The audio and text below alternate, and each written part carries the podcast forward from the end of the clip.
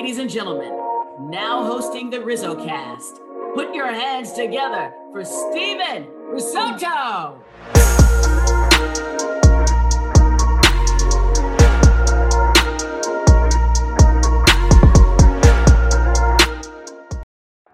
What's going on, everybody, and welcome. My name is Steven Rissotto. I cover the San Francisco Giants for S F Bay.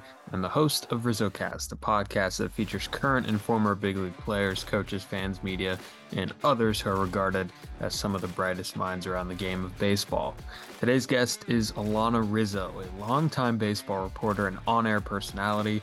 Alanna previously covered the Rockies as a T V reporter before joining M L B Network in two thousand twelve.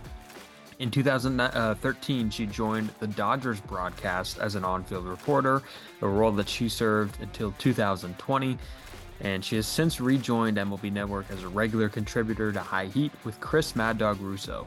We discussed Shohei Ohtani. By the way, this was recorded during the winter meeting, so Shohei had not signed with the Dodgers yet. We talk Ohtani, Todd Helton's Hall of Fame chances, her career in broadcasting, being an on-field reporter, being bilingual in journalism, objective on air, thoughts on podcasters and bloggers, remember those comments in the postseason, women in baseball, uh, her wonderful dog foundation, working with Chris Mad Dog Russo, so much more. This is episode number one fifty-nine, and let's get started. Alrighty, and we are back and ready to roll with RizzoCast, and Alanna Rizzo is here. She is nice enough to hop on the podcast and join the show. Alanna, how's it going? Happy holidays and uh, and welcome. Well, thank you. It's going well. It's uh, nice to be on the RizzoCast with my last name is Rizzo. You got to get Mike and Anthony on here at some point too. I know those were the two that that uh, one of these days it's going to happen. I'm telling you, it's going to happen. We're going to get maybe like a panel discussion of all three of you guys, and uh, and and that would be the dream scenario with all of you. But uh, yeah, welcome to RizzoCast. It uh, it is named after you. um, So I uh, hope everybody out there can understand that. Uh, but before we get into anything, Alanna, I do want to mention we have to discuss the most important thing out of anything, and it is the holiday season. It's upon us, right? Uh, I've been asking people this, that come on. Um, there's friends, there's family, there's food, there's gifts. Are you somebody that is a late Christmas shopper? Do you get things done early? Like, what's the timetable for you trying to basically be Santa, as we all try to do?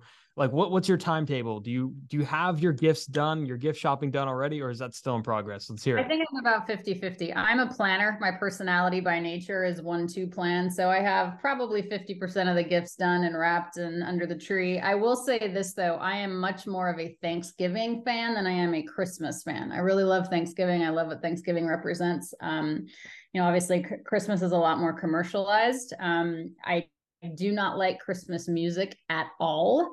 But I do like Christmas um, and the decor and the movies and all that stuff I enjoy. Um, I'm about fifty-fifty. The tree and the decorations go up the day after Thanksgiving, but nothing Christmas related prior to that. So um, I still have I still have about, I'd say half half of the gifts to go.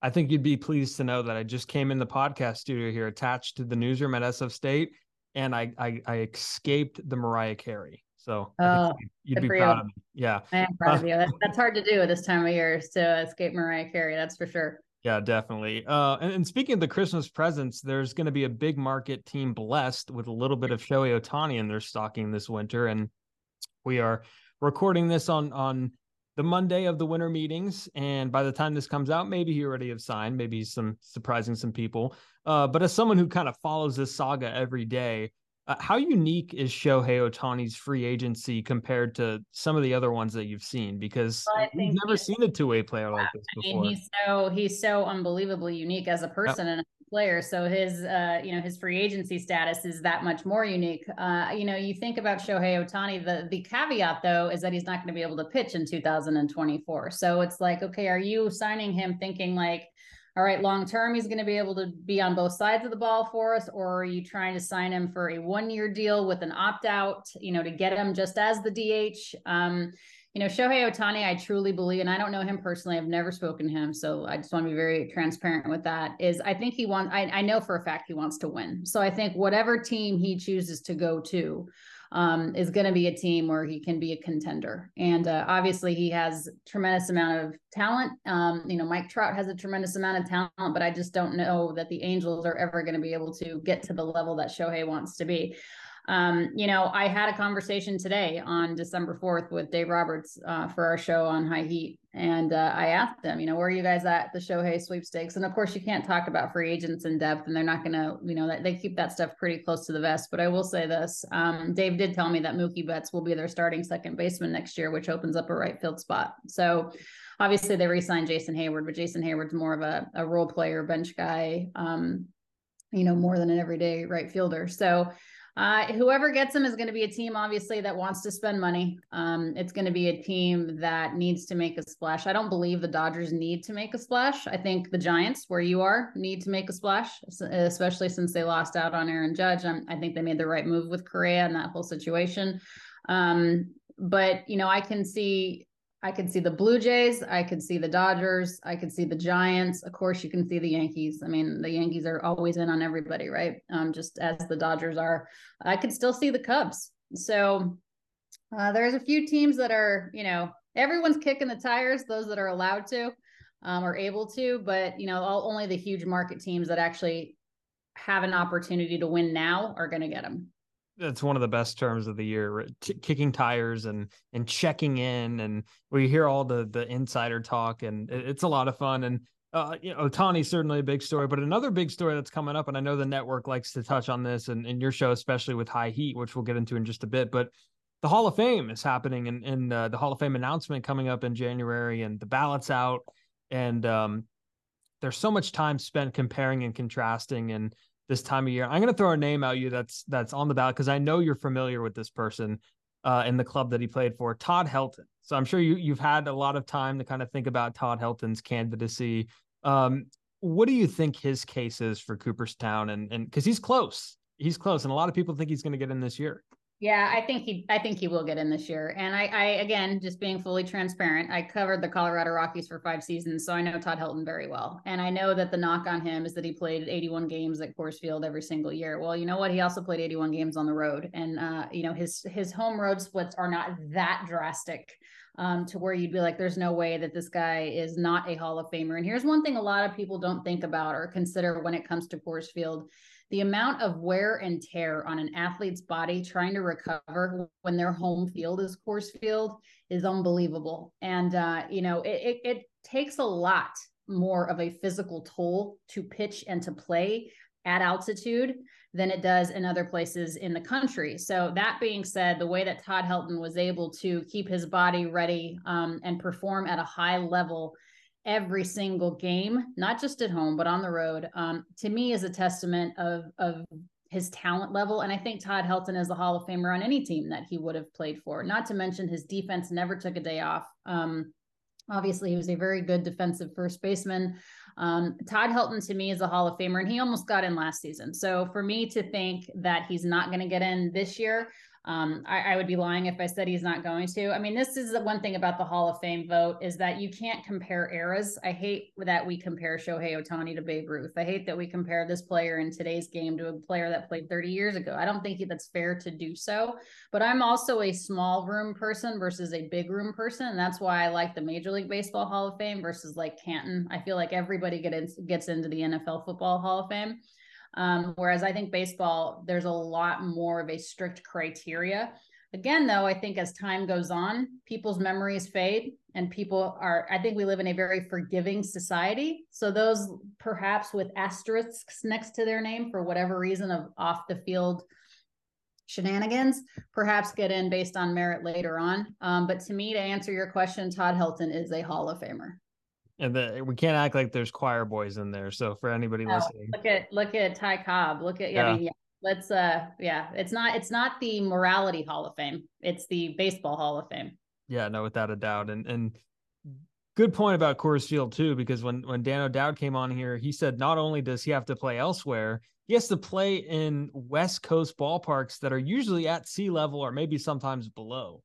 Uh, so it's not just the, you know, you're used to a certain spin on a baseball, but then just how you feel physically playing away from there um, just just seems like uh, probably the same effect as someone coming into there, but it's the opposite when you play there for eighty-one games a year. Um, I want to get into your career just a little bit. Um, grew up in Colorado. Your, your roots are certainly in that area. And take me through kind of the origin story of how you became a baseball fan, or even a sports fan for that matter, because I don't know how big baseball was or has been in Colorado. The, the Rockies came in ninety-three. Tell me a little bit about the origin of, of Alanna Rizzo, the sports fan.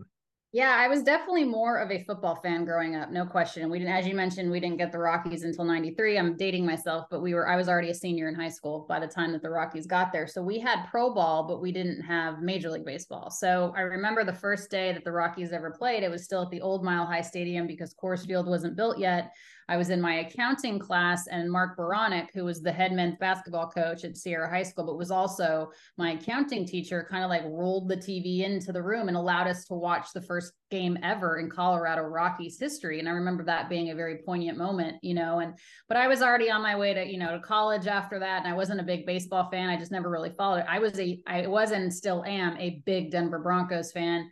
University of Colorado football, basketball, that's where I went to school. I went to C U. Um, so baseball wasn't my passion, but sports have always been a huge part of my family. Um, I have a huge, huge, you know, family that we're all, even though we're spread all over the country and are, are very different in terms of personalities and all of that, we are all Broncos fans. So that's one thing that can kind of bring us all together, tie us in together. So, you know, I left, um, journalism is actually my second career. When I graduated from high school, I went to the University of Colorado at Boulder, and I got a degree in, um, in international business with a marketing emphasis. So that was my bachelor's degree. And I worked in sales and marketing in the hospitality industry, in the beverage industry. So I worked for Pepsi-Cola, and then I worked in, in hotels, and I was just really unbelievably bored. I did that for five seasons and was very, or five seasons, five years and was very unfulfilled. Um, and then I just kind of took a chance and took a risk and, and bet on myself and went back to school. So I didn't go back to school until I was twenty-eight, um, and I got a master's in journalism. And then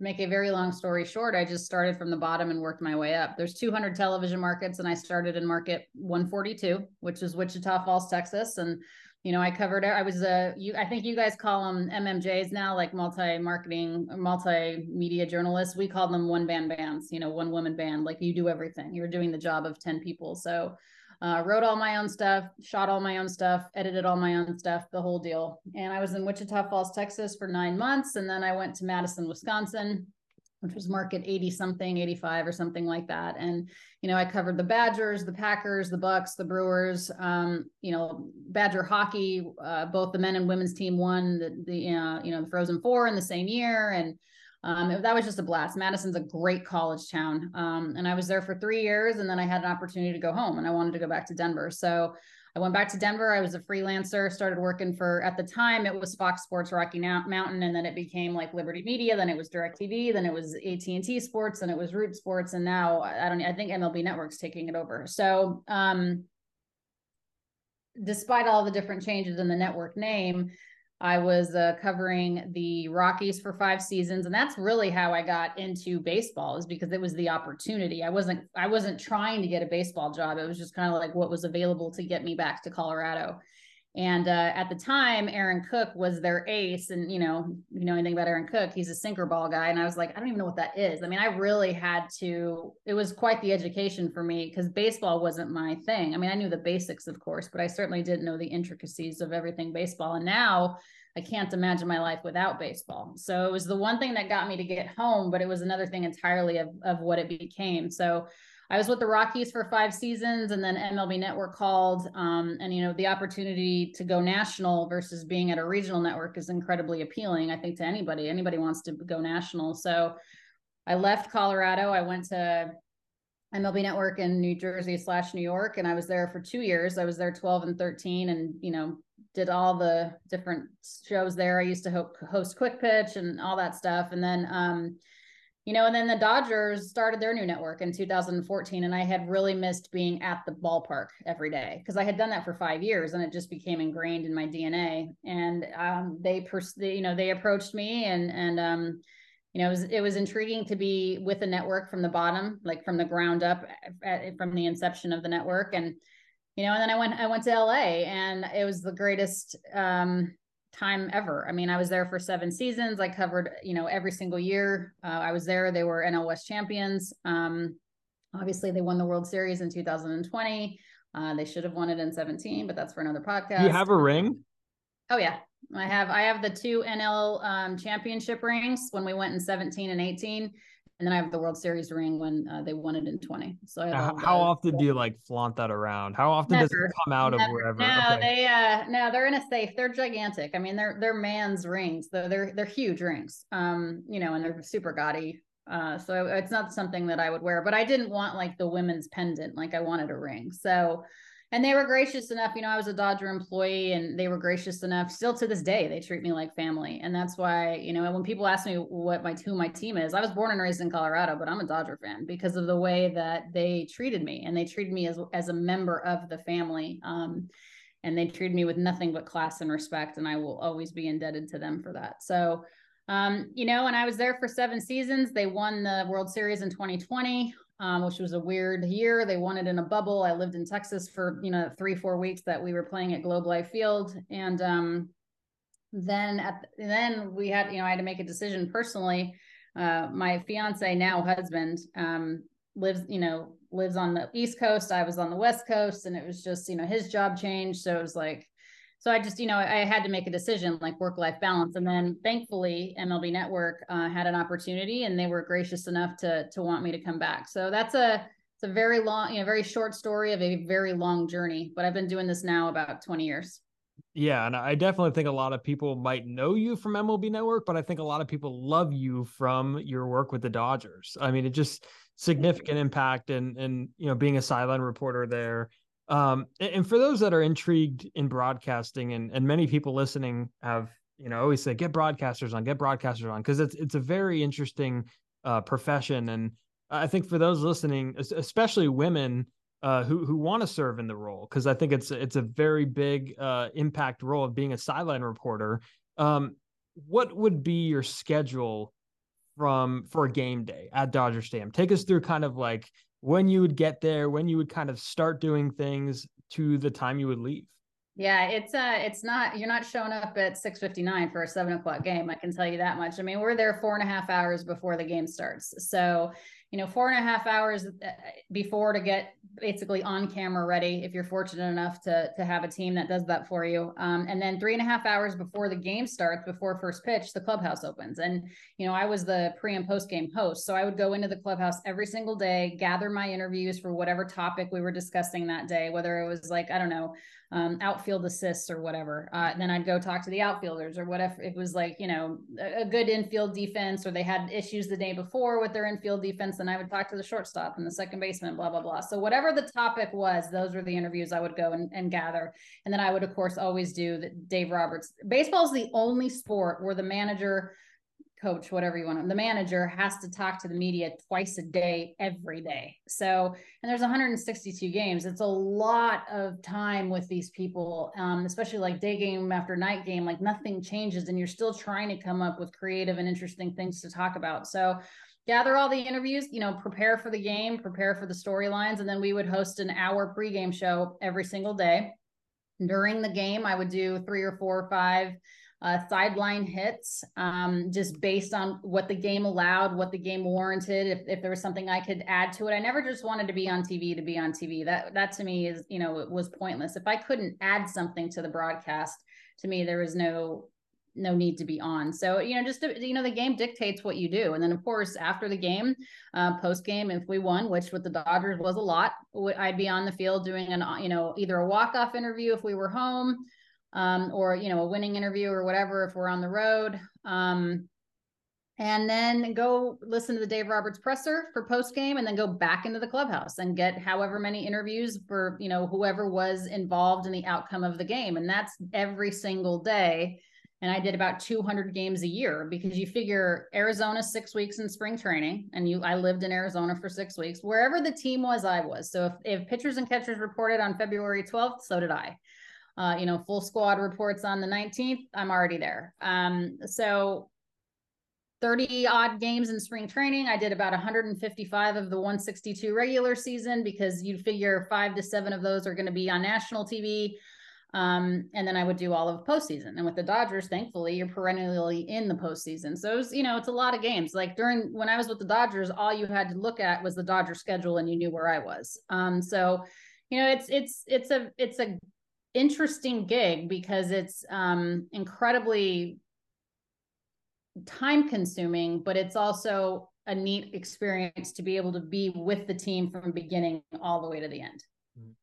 Yeah, absolutely. And and one of the things that they're high on here, like journalism school, wherever journalism school you go to, is is being a bilingual reporter. And it's, it's I imagine it's incredibly, and look, I, one of my regrets is not paying attention to two years of high school Spanish and only walking away with hola mi llamo Steven y tú. Like that, that's, that's, that's horrible on my part.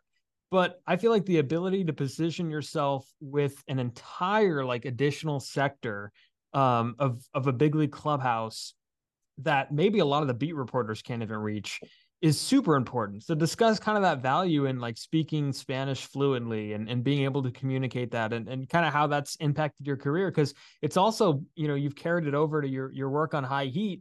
Like Chris Russo is not speaking Spanish, and we'll, we'll get to we'll get to that guy in a sec. He's not speaking yeah, Chris, Spanish. Chris so. Russo doesn't have to speak Spanish. He speaks his own language that nobody understands. But um, no, it is definitely an asset. I mean, my mom was born in Havana, Cuba, so I've been speaking Spanish since I was, you know, little. And I, you know, I certainly don't claim to be able to speak it as well as she does, or as well as native Spanish speakers, but I definitely speak it fluently enough to be able to speak to players. And I think it's so important to be able to give the players a platform where they can speak in their native tongue, because I would far more rather that the player is comfortable than I'm comfortable. Doing English to Spanish and translating back is one of the most anxiety-ridden things that I do. It makes me very nervous. It is not an easy task to be able to ask a question in English, then ask it in Spanish, listen to what the player is saying, translate it back to make sure you're representing what he says in the appropriate way, you know, and then continue to go back and forth, not to mention not everything in English translates word for word in Spanish with the baseball vocabulary and colloquium and all that stuff. So it's very, it is very nerve wracking. I don't enjoy it, but I'm thankful I can do it, because again, I've been able to get a lot of interviews that perhaps other people can't, or at least at the very least, it gives players an avenue to be able to really just talk instead of sticking to just the cliche phrases that they know or that they're comfortable with, because they don't want to sound, um, you know, they don't want to offend anybody or sound um, like they don't know how to speak English and stuff. So I always appreciate the players that really try to speak English and learn English, um, because it's difficult. I mean, I can't imagine having to do an, an interview on television in a language I don't speak. I mean, that's, that's frightening. So it's definitely been an asset, and we've gotten some, you know, cause there's a lot of amazing Latin and Spanish speaking players that are stars in this game. And we're missing an opportunity if we don't talk to these guys, you know, we're, I mean, think about Ronald Acuna Junior He was the M V P in the National League. You know, if you, if you don't talk to Ronald Acuna Junior, I mean, what are you doing? That's a missed opportunity. And I know that he knows, he does know some English, of course, but to be able to allow him to express himself without him having to worry or think, I think is a huge benefit to him and to the listening audience, and obviously to the Atlanta fan base. Yeah, no, one hundred percent. It just opens so much more doors. And uh, going to kind of like a more journalism broad question, I, I know you're really big on objectivity and, you know, keeping it real, and I think that's awesome. And, and, you know, I'm watching the journalism field kind of lean a different way at times, kind of away from that. And I'm very much content with learning on how to, how to do things based on, you know, fact-driven information. Uh, and, and I mean, you know, people, people welcome you into your homes when you're a sideline reporter or you're on M L B Network, um, six months a year. Well, now at the network, you know, twelve months a year. Uh, is there an added responsibility that you feel as someone that fans like really have been able to trust throughout the years? Is there like an added responsibility to kind of be real with them, despite being employed by M L B Network, but, you know, despite being employed by the Dodgers? Is there still kind of that responsibility that you need to, you know, deliver the fact-based information that maybe the media world is going away from? I think the biggest thing is to know that it is not my job to be first. It's my job to be right. And I think what happens now in today's world, especially with social media, is that everyone is trying to be the one that broke the story, or everyone wants to provide the, the scoop of the story. And that's really dangerous. I think there's a, there's definitely a place for social media, and I think it can be a huge asset, but there's also a huge danger to social media too. And, um, you know, I think it's important, especially as a, as a reporter for a team, that people see us as the conduit to the team. We are the connection between the fan and the player, or the fan and the organization. So there is a responsibility there to make sure that we're providing accurate and truthful information. It's not our responsibility to sugarcoat stuff. We still have to be objective, or else our credibility is thrown out of the window, you know? But it is not our job to bury the team. I mean, you can be objective and you can be critical, but you can still be professional about how you go about it. And what frustrates me is that, again, it's, it's, you know, as time has gone on, the storytelling and the writing and the fact gathering and the fact checking has gone by the wayside to bring in people that are providing just clicks or clickbait, or, you know, let's just, um, you know, get this out there quickly and we'll, we'll apologize later. You know, we'll ask for, we'll beg for forgiveness versus asking for permission. And I think that's a really dangerous way to go about things. And I think it's important, because it, once you ruin a, a relationship with a player because of you burn that player, or he or she trusted you and you don't take that responsibility seriously, good luck ever getting that player or any other player. Uh, again, so there is a responsibility to do your job, be professional, understand that they have a job to do as well, but your reputation will precede you. I mean, you know, before I got to L A, people already knew who I was because of the work I had done. And, you know, baseball's a very small world, very small world. Um, so you, your reputation precedes you. So it, it, I'll use a Jim, an old Jim Tracy line when I, when he was the manager of the Dodgers, it would, or the, uh, well, he was the manager of the Dodgers, but also manager of the Rockies too. It would behoove you um, to to make sure you're doing your your homework, and that you um, and if you're if you're if you're not willing to say something in front of a player's face, you better not say it on social media, or write about it in a blog, or put it in an article, or say it on T V, because you're gonna have to walk right back in there the next day and face that player. Uh, no, one hundred percent, and and. Just to shout out the columnists in the, the San Francisco Bay Area, like, we don't see them a lot. And when they write something, like, it, it it's a few weeks until we see them again. And it's kind of like, you know, you should be able to write something and then show your face the next day. And, you know, take I mean, and there's people in your market that do a tremendous job. Susan Slusser does Absolutely. a tremendous job, yeah. you know, um, there, you know, there's so many people in your market that do um, really, really great work. And, Um, again, it, it takes a long time to build a good reputation. It takes seconds for it to go away. So, you know, keep, keep that in mind too. And, and Twitter can be, or Twitter, social media, Instagram, TikTok, whatever the heck you guys are on now. Um, you know, it, again, it can be an asset, but it can also, it can also hurt you quickly. Yeah, no, that's some good advice for, for myself and anybody listening out there with a Twitter account or any social media that, that want to have a career in this. And I briefly want to touch on, I mean, there are some comments made during the postseason about the podcasters, and I don't want to stay on that too long. I, I want to go into a kind of a broader discussion about that, because there was the apology that happened, but to a broader discussion about how the media landscape has, has changed. What have you kind of noticed about the shift in the content that is produced? Do you, and, and, and like, do, do you kind of like stick by those like original statements about the podcasters and the, uh, the bloggers? Uh, cause it is, it is a, it could be an issue in the sport, but there's a lot more content that's being produced. So what have you noticed about that kind of evolution? I think my biggest frustration is that I do feel that there are people, and I'm not saying that this was this person, but there are people in our space that are there to create drama. They're there to get the clickbait, or, you know, they're, they're, they're more of the writers of the headline versus what the story is actually about. And, you know, as a, and I, it, it was coming from, a, I was incorrect in my statement. And I, that's why I apologized to him personally. And then I went on air and I apologized because I owed him that. Um, but I think what I was frustrated about is that as a, as a reporter for a team, you're there every single day. You know, the ins and outs of this team. You know, if, You know, I would know, I knew when guys, what time they did their crossword puzzles. I knew what time they worked out. I knew what time they didn't want to be bothered. I knew exactly what they ate and when they did. I could, I swear to you on my, on my dog's life, I could be on the top of the dugout stairs outside onto the field. And I could see guys coming from the clubhouse, and just by this much of their shin and their shoe, I knew who it was walking up. And that's just how, like, how ridiculous it is, how much time you spend with these people. So my frustration as a beat reporter, um, or as a team reporter, I should say, because I'm not a, I'm not a, uh, you know, a written journalist, um, is that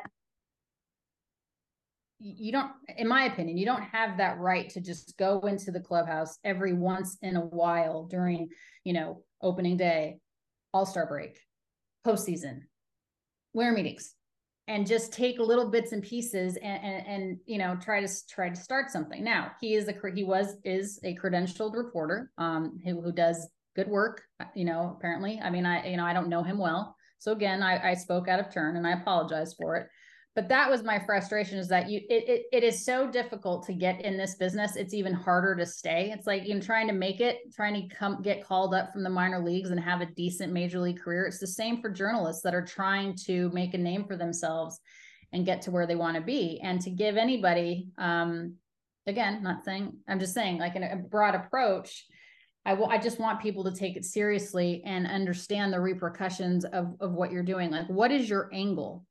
You know, again, would you say that, would you do that in front of the player? Did you ask the player yourself what exactly was said and in what context he meant it? Or did you just do it to, to get a click? So, you know, it's changed, but again, I'm a lot older than a lot of these people now. And, you know, maybe I'm the, you know, old lady yelling at clouds or get off my lawn, or I mean, maybe, maybe that's, maybe I've become a Karen. I don't know, but I just know that I would rather be respected for my work ethic, my professionalism, and knowing that I have a mutual respect for the interviewee that I would hope that they have for me. And I think it's incredibly relate. If you don't have relationships, professional relationships, and trust in this business, you don't have anything. And that's, that was my frustration with that. The way I handled it was inappropriate, for sure. Um, But it is, it is frustrating that, you know, it's like, I, I remember every, every postseason, it's like, where the heck have all of you been? Where were you in, you know, in June in Cincinnati, uh, when it's hotter than sin, you know, where, where were you then? Um, so that, that, you know, that, I mean, but that happens with every, with everything. So it's, it was just, uh, it's just the tides have changed in journalism, and it's it's just very different now than than when I got into it. But again, that's two, it's been two decades, and you know, that's the if that's the way things are evolving, that's the way things are evolving. It's just not my style. Yeah, well, if it doesn't, if it if it means anything, I don't think you're a Karen. I don't think you're a Karen, Alanna, and uh, uh, and I I understood what you were saying, and and you know, some people could agree and disagree, plain and simple, but some people just don't like put it away. You know what I'm saying? Like, there's the apology and then it continues. And, you know, I was yeah, on Twitter. That's social media. That's social yeah, media. Yeah. And that's, that's where, again, where the danger can come in. Um, but again, I, a good friend, and it had nothing to do with this particular situation, yeah. but a good friend of mine who's also a journalist and, and very, uh, she's very well read. She's very good. Um, she said, you know, yesterday's news wraps today's fish. There's always something else coming up in the news cycle. You know, there's always like, okay, next. And that's just the world that we live in. And I was, inc- I was very embarrassed by my actions. And, you know, I, I never wanted to, like, it, it came off so wrong. So it was not hard for me to apologize. Um, but I do stand by, like, I, I do think it is important, you know, to do a good job and to present yourself in a professional manner and to, you know, really think about what it is that you're putting out in the world, because you are, you know, fans or people that are reading you expect it to be correct, you know? So, um, there is a responsibility that comes along with that.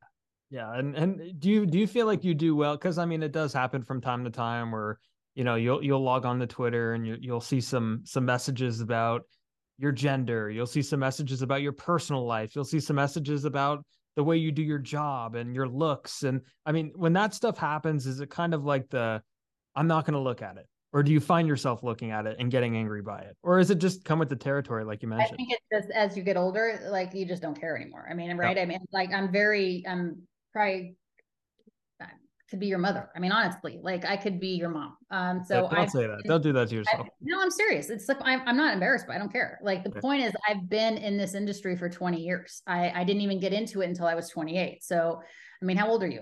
You're in college, right? Okay, twenty-one. Exactly. So I'm twenty-seven years older than you. The point is like, you, you realize what's important in your life and what matters in your life. And you realize that I know my integrity. I know my character. I know who I am. It's very easy to be a keyboard warrior and sit behind a keyboard and say whatever the heck you want to a person or about a person without ever having to show your face, own up to what you said. You know, it's, this is, again, this is the world of social media that we're in, that people think they can say whatever the heck they want to say. And um, I know that I do good work, and I know that the players and my colleagues, more importantly, uh, respect me and respect the work that I do. Have I made mistakes? Of course, of course. In a twenty-year career um, on live television, you're bound to say some stupid stuff. Um, but I think by and large, the overall body of work and the overall resume supersedes some of the dumb stuff that I've done. And I've done some dumb stuff. I mean, we all have, right?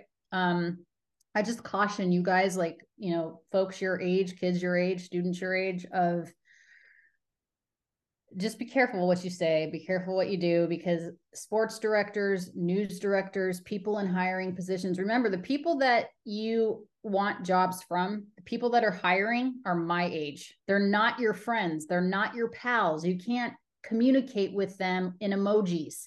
You can't communicate with them, um, with bad punctuation, with bad grammar, with bad sentence structure, with bad, you know, I, that's just, that's the people that are in positions that you want to be in are your parents' age. Remember that, you know, you're not communicating with a pal, like you're communicating with a professional colleague that grew up at a very different time than you did.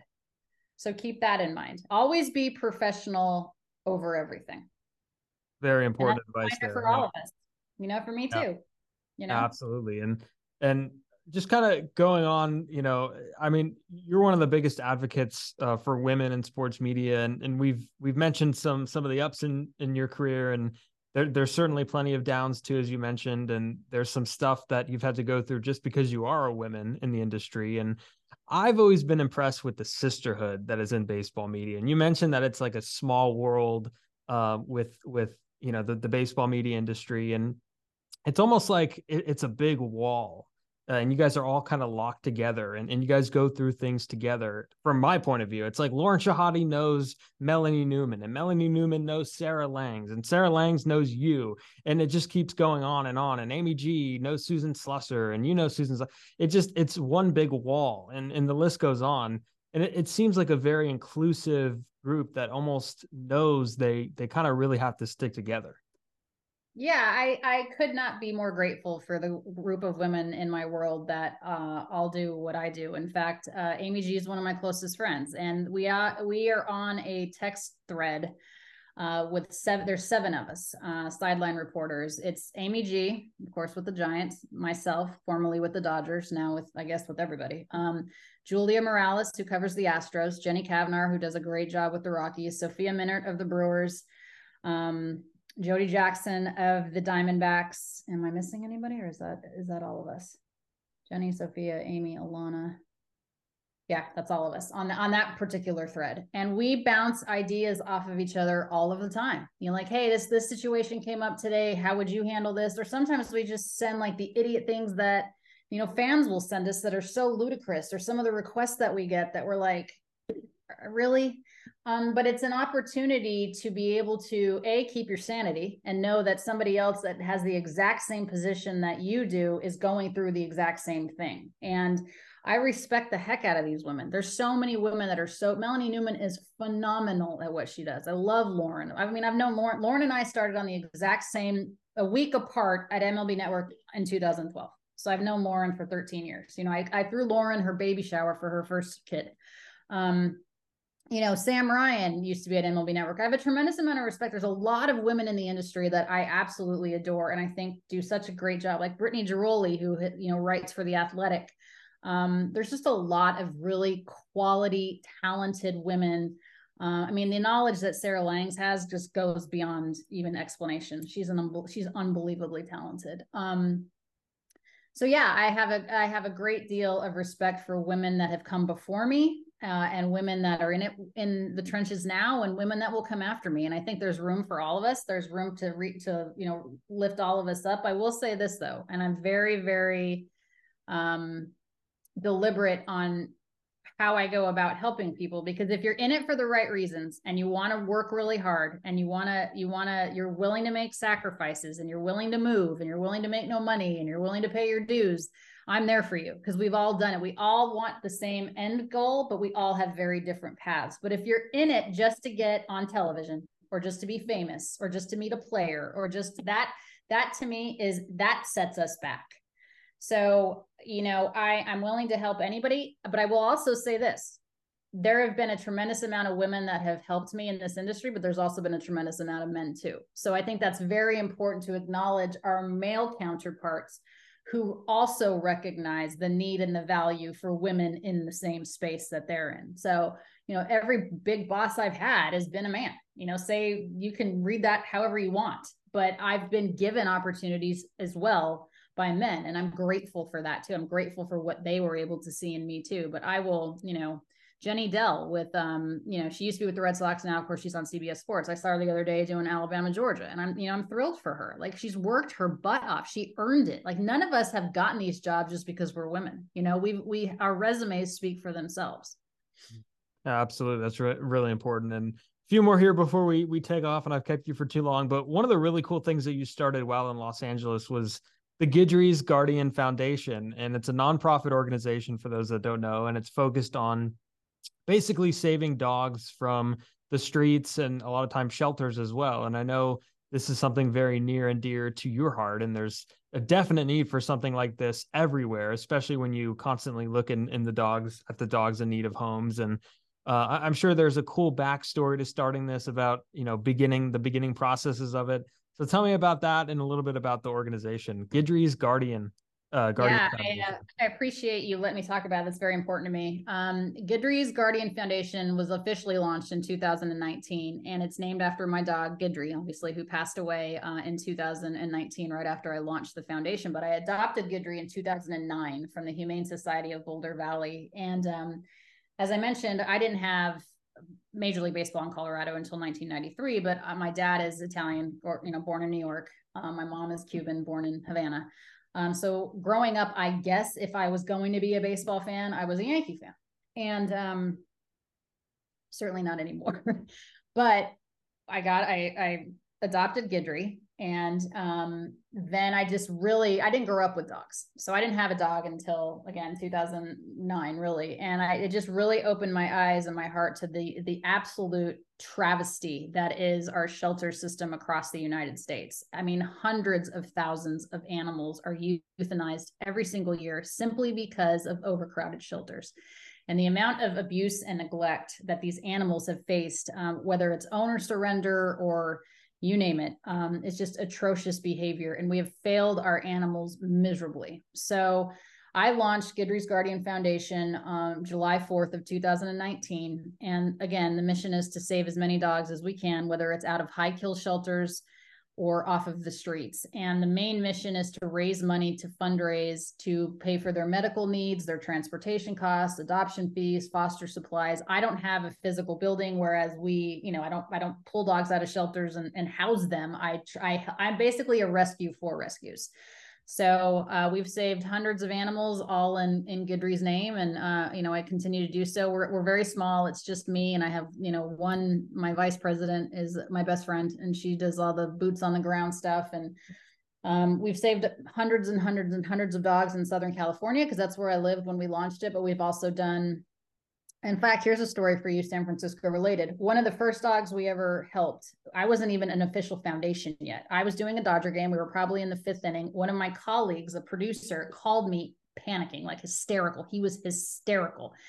and he saw what he thought was a trash bag on the side of the road by U S C. It ended up being a German Shepherd that had been hit by a car and just left for dead on the one ten by the University of Southern California. So I said, and again, I'm doing a game, right? I said, just, just get the dog to an emergency vet. We'll figure it out later. Like, I, I don't know, just get the dog to a vet. Like, we'll figure out the money later. Long, long, long story short, this jaw, this dog had a broken jaw, a collapsed lung, like was in bad shape. Anyway, we got all the medical. Somehow, somehow I raised like twenty-five thousand dollars. I, I don't even know how, because it wasn't even an official foundation yet. Um, and we got the dog the medical care. I named him Spencer. And then um, I fostered him for a hot second. And then th- one of my good friends who lives in Napa Valley, her family owns Kiever Vineyards in Napa, said, hey, I'd really like to meet Spencer. So I drove with my my friend, the friend that I was talking about, um, that said, um, you know, yesterday's uh, newspaper wraps today's fish or whatever. She went with me. She drove up, and we took Spencer to this family. They adopted him. They renamed him Jagger. So that dog went from being left for dead on the side of the one ten to living on a vineyard in Napa. Wow. And he's the, he's the Napa like dog. And then he goes home with them at night. So it's, those are the types of things that we do. It's a hundred percent donation based. So we don't have a corporate sponsor or anything like that. So every cent that we raise goes to helping dogs. I don't take a salary from it. It's not, you know, it's a hundred percent nonprofit. Like, I don't get paid, nobody, you know, um, but it's all in Guidry's name, because it's so important to adopt and rescue and foster, because these innocent animals are getting literally murdered just because of no space. So it's, it's very important to me. That's really incredible. That's some good stuff. And I think uh, you're, you're making a lot of families, you know, happy, and, and you're saving a lot of dogs' lives. So that's really awesome. And what's next for the nonprofit? Is there anything, any events coming up? The biggest thing. Yeah, we actually have um, in California, I'm, I'm flying back to Los Angeles. Uh, we have a scorekeeping one oh one event. Um, it's on January sixth at Dodger Stadium. So I'm sure Giants fans are super thrilled about that, but you are welcome, Giants fans, um, to come and learn how to keep score. I did it in two thousand twenty, unfortunately, the day that Kobe died. Um, And it was, at the time, it was just for women, because I think sometimes women get intimidated, you know, they want to learn and they want to be active, and, you know, they get a little bit of intimidated um, by their male colleagues or counterparts. But now this one's open to anybody, all ages, to learn how to score a baseball game. And every single cent goes to the foundation. Um, so you can still, there's plenty of time to register. You get free lunch, a meet and greet, photo opportunities. Um, you know, it's just a fun day. And, you know, I'm hoping to raise five thousand dollars for the foundation, and, Um, you know, and go from there. So that's on January sixth. You can check it out on my Instagram page, which is at Alanna Rizzo, and also at Guidry's Guardian. Very awesome. Good stuff. And final thing, real quick, I want to ask about Alanna Rizzo, the current era of Alanna Rizzo in baseball. And uh, you, you moved east. You're now a contributor on M L B Network's High Heat. And I think it was a very interesting surprise for everybody to see you paired with uh, Christopher Mad Dog Russo. Uh, and, and I have a theory about this. My theory, and I don't know if you could confirm or deny, but my theory is that he started running out of people and organizations that he hadn't pissed off yet. Okay? And you, you do not, you do not have to confirm or deny this, maybe when we stop recording. Uh, and they needed a good cop in in the room here. All seriousness, though, legendary figure. He could be some people's cup of tea. He could not be other people's cup of tea. Uh, but what was your expectations going into this, working with Chris, and and how did you even get on that show? Because it's oh kind my of God. That's, that's, that's, that's such a funny assessment. Number one, Chris is Chris knows more about baseball in one finger than I will ever know in my entire life. The man's memory and knowledge of the game is insane. He's like, he's a savant. He really is. A, it's, it's, it's crazy how knowledgeable it, he is in his memory. Uh, yeah. Chris is a different breed. Um, he, but he is. No pun intended. Mad Dog's a different breed. Very good, very good, very good. I didn't even think about that, but he is, as every bit of what you see, that's who he is. That's not an act. Like, we went to dinner in Denver a couple of years ago when the All-Star game was in, is in Denver. And that's exactly, I mean, that's how he orders food. Like, that's who he is. He's like, hello, he's, Alanna. Yeah, he's that animated. He's just, he's loud. He's, but he's, he's a, he has been nothing but welcoming to me and gracious to me. Um, he didn't, you know, he didn't have to agree to have me. It's his show. Let's be clear. Um, he didn't have to agree to have me on that show, and he did. They were going in a different direction. They wanted somebody that was more T V savvy, um, as far as, you know, kind of directing traffic and being able to get us in and out of break. And honestly, yes, I do know the current player. I do have relationships with the current player. I mean, Chris, like, sometimes he's still stuck with the seventy-seven Yankees, you know, so he, he brings a very historic perspective, and I bring more of a, you know, an active perspective. And I do, you know, I have relationships with these guys because I've seen them in the field. So it's like, they, they can relate to me. They, they, you know, and yeah, Chris is, he's brutally honest, and he'll, you know, so yeah, there's, there's an element of that where they're like, well, we know Alanna can get guys on. Um, so I think we provide a, a good balance for one another. Um, having a, a debate with him is pointless because he can, he can see both sides of it, and he knows everything about everything. So I just try to bring a, a softer, more current approach, more of a humanizing approach that these guys are players, but they're people first. And, um, you know, I think it's a, I think it's a good balance. I mean, it's, he, yeah, I mean, we may not be everyone's cup of tea. He may not be. A lot of people don't like, you know, that I'm on the show. They want Bruce Schein back. And I get that. Um, But it's been three years of us together, and, and who knows, you know, if, if it moves forward. I've loved every second of it. It's, it was, yeah. I mean, when they approached me, I was like, huh, you know, I was thinking more like maybe intentional talk or something. 'Cause, you know, I just kind of flow with Kevin more. Um, but you know, it's been, it's been an interesting dynamic, but I'm super grateful to Chris. I'm super grateful to the network. And, uh, yeah, that's, it's funny that you say that, but I, I do, um, A, I can speak Spanish. Mm-hmm. Yeah, I can barely speak English. Um, I can get the uh, players' names right, and um, I've been listening to him saying Yamamoto, and I'm just like, it's it, Yoshinobu. Well, yeah, yeah, funny. That and uh, like he keeps calling Carlos Rodon Rendon, but yes. we, you know, we have. We, I give him, I give him like tests and stuff. So no, he's a great guy. I love him. Um, I like he how is, he goes. Uh, the outfielder from Seattle. It's yeah, like, he's uh he's. not in the Radio Hall of Fame for nothing. I mean, the man is a legend. He's an icon. He's been doing, you know, he was, he was the radio talking head way before everybody else was. Yeah. So um, he has a long, long, long resume, and he's one of a kind, and he's earned every bit of the success that he has. And did you pay Joey Votto under the table to yell at him? Joey, Joey came to me for that. Joey uh, reached out to me probably two or three weeks before that happened. And he's like, I want to make sure, because normally one of us will just do the interview. It's very rare that we tag team because of the delay. I'm in Massachusetts, Chris is in Connecticut, you know, Joey was in Cincinnati. Uh, so Joey was like, hey, I want to make sure you're doing the interview, because when you ask me questions, I'm going to just, I'm going to be polite. I'm going to ask the question, blah, blah, blah.